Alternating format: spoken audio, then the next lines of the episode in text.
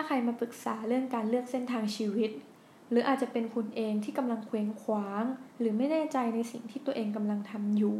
ว่ามันเป็นสิ่งที่ถูกต้องหรือถูกใจสำหรับใครสักคนหนึ่งหรือสำหรับคุณหรือเปล่า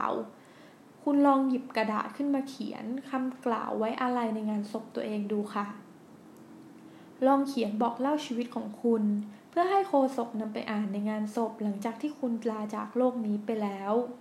คุณสามารถดีไซน์ได้เต็มที่เลย ว่าอยากให้ชีวิตคุณเองเป็นยังไง อยากให้มันถูกบรรยายออกมาแบบไหน ลองจินตนาการในสิ่งที่คุณอยากให้มันเป็น อยากให้คนอื่นพูดถึงคุณยังไง ไม่ใช่สิ่งที่กำลังจะเป็น หรือสิ่งที่เป็นอยู่ในความเป็นจริงที่คุณเป็นอยู่นะคะ ให้พยายามนึกถึงสิ่งที่คุณคิดว่าทำแล้วจะรู้สึกประสบความสำเร็จในชีวิต สิ่งที่คุณอยากทำก่อนตายก็ได้ มันอาจจะฟังดูแปลกๆหน่อย ที่ให้มาทำอะไรแบบนี้ แต่การตอบคำถามนี้จะช่วยให้คุณเห็นภาพฝันเส้นทางชีวิตของคุณชัดเจนมากยิ่งขึ้น และมันอาจจะพลิกชีวิตใครบางคนไปเลยก็ได้ ระหว่างที่คุณกลั่นกรองความคิดออกมา คุณจะได้รับรู้ความต้องการที่ซ่อนอยู่เบื้องลึกในจิตใจของตัวคุณเอง ว่าคุณต้องการอะไร ชอบหรือไม่ชอบสิ่งไหน แบบที่ตัวคุณเองอาจจะไม่เคยรู้มาก่อน มันเป็นการคุยกับจิตใต้สำนึก คุณอาจจะได้รู้จักตัวคุณเองมากขึ้นแบบที่ไม่เคยเป็น บางคนอาจจะเพิ่งรู้ว่าสิ่งที่ทำอยู่ในชีวิตประจำวัน ที่คุณถนัดมีความสามารถแล้วก็ประสบความสำเร็จ อาจจะไม่ได้ตอบโจทย์ในเรื่องของความหมายของชีวิต เพียงพอที่จะทำให้คุณรู้สึกมีคุณค่าและมีความสุขในแบบที่ควรจะเป็น แต่เมื่อไหร่ที่คุณรู้ ว่าอะไรคือสิ่งที่คุณต้องการ และจะตอบโจทย์ชีวิตของคุณแล้วแล้วก็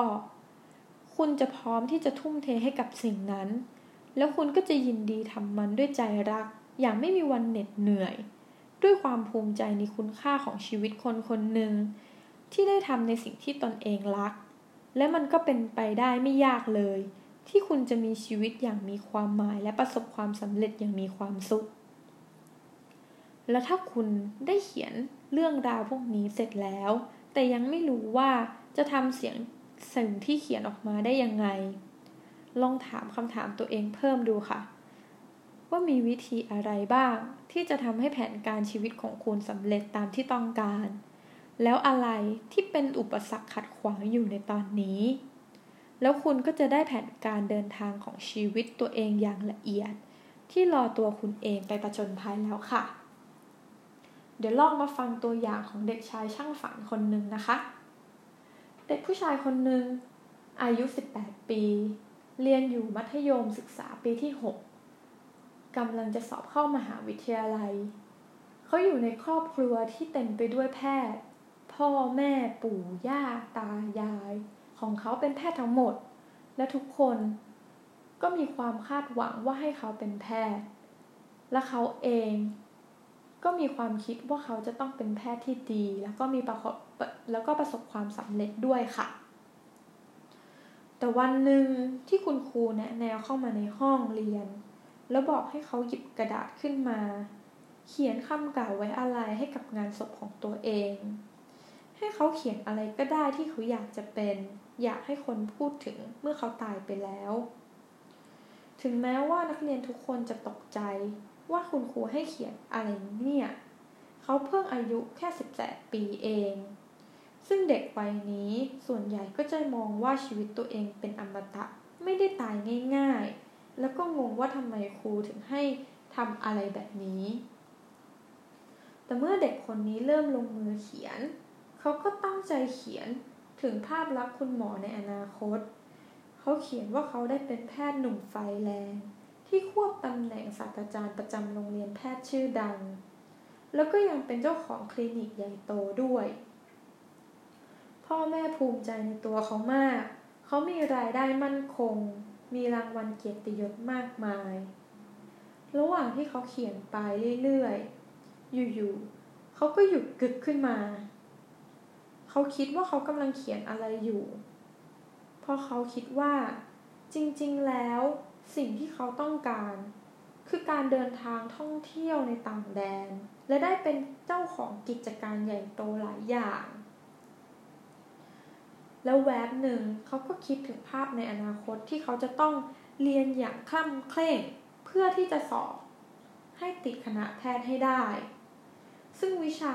ต่างๆที่จะต้องสอบ เขาก็ไม่ได้สนใจเท่าไหร่เลย เขาจะต้องเครียดวิตกกังวลตลอดเวลา ว่าเขาจะสอบเข้าได้หรือเปล่า แล้วไหนจะต้องเรียนอีกสี่ปีในคณะแพทย์ พวกวิชาวิทยาศาสตร์ที่เขาไม่ได้ชอบเลย นี่ยังไม่รวมถึง ตอนที่เขาเรียนจบแล้ว จะต้องเรียนเป็นแพทย์เฉพาะทางอีก แล้วไหนจะต้องไปเป็นคุณหมอ ที่เขาก็ไม่ได้รู้สึกชอบมากมายขนาดนั้น เขารู้สึกว่าจริงๆ แล้วเขาชอบเรียนวิชาภาษาต่างประเทศ และพวกพวกวิชาวรรณคดีต่างๆ เขาเริ่มถามตัวเองว่า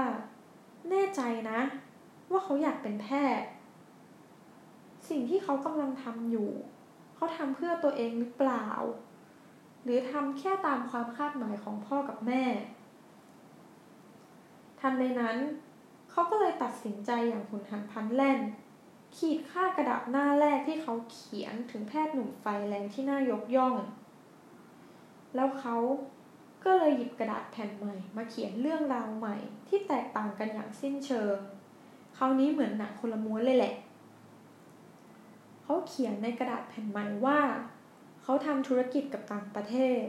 พูดคล่องถึงสี่ภาษาทำการค้าในยุโรป เขียนตำราธุรกิจ เดินทางไปรอบโลก แล้วก็ยังสอนหนังสือที่โรงเรียนบริหารธุรกิจชื่อดัง เขาล่างเส้นทางสายอาชีพใหม่ทั้งหมด ที่เปลี่ยนไปจากเดิมอย่างสิ้นเชิง นอกจากนั้น เขายังเขียนถึงตอนที่เขาแต่งงานแล้วก็มีลูกอีกสามคน แล้วเขาก็ยังมีมิตรสหายดีๆ มากมายอีกด้วย ชีวิตใหม่ของเขา ฟังดูแฮปปี้มีความสุขกว่าเดิมเยอะเลย ตอนนั้น เขาอายุเพียงแค่ 18 ปีกำลังนั่งเขียนคำกล่าวไว้อะไรให้กับงานศพตัวเอง แต่จริงๆ แล้วถ้าจะเรียกให้ถูก เขากำลังเขียนแผนการใช้ชีวิตตั้งหากซึ่งเป็นการเขียนแผนการชีวิตที่ทำให้เขาตื่นเต้น พร้อมที่จะตื่นมาใช้ชีวิตในทุกวัน ซึ่งไม่ใช่ชีวิตตามความคาดหมายของพ่อกับแม่เขา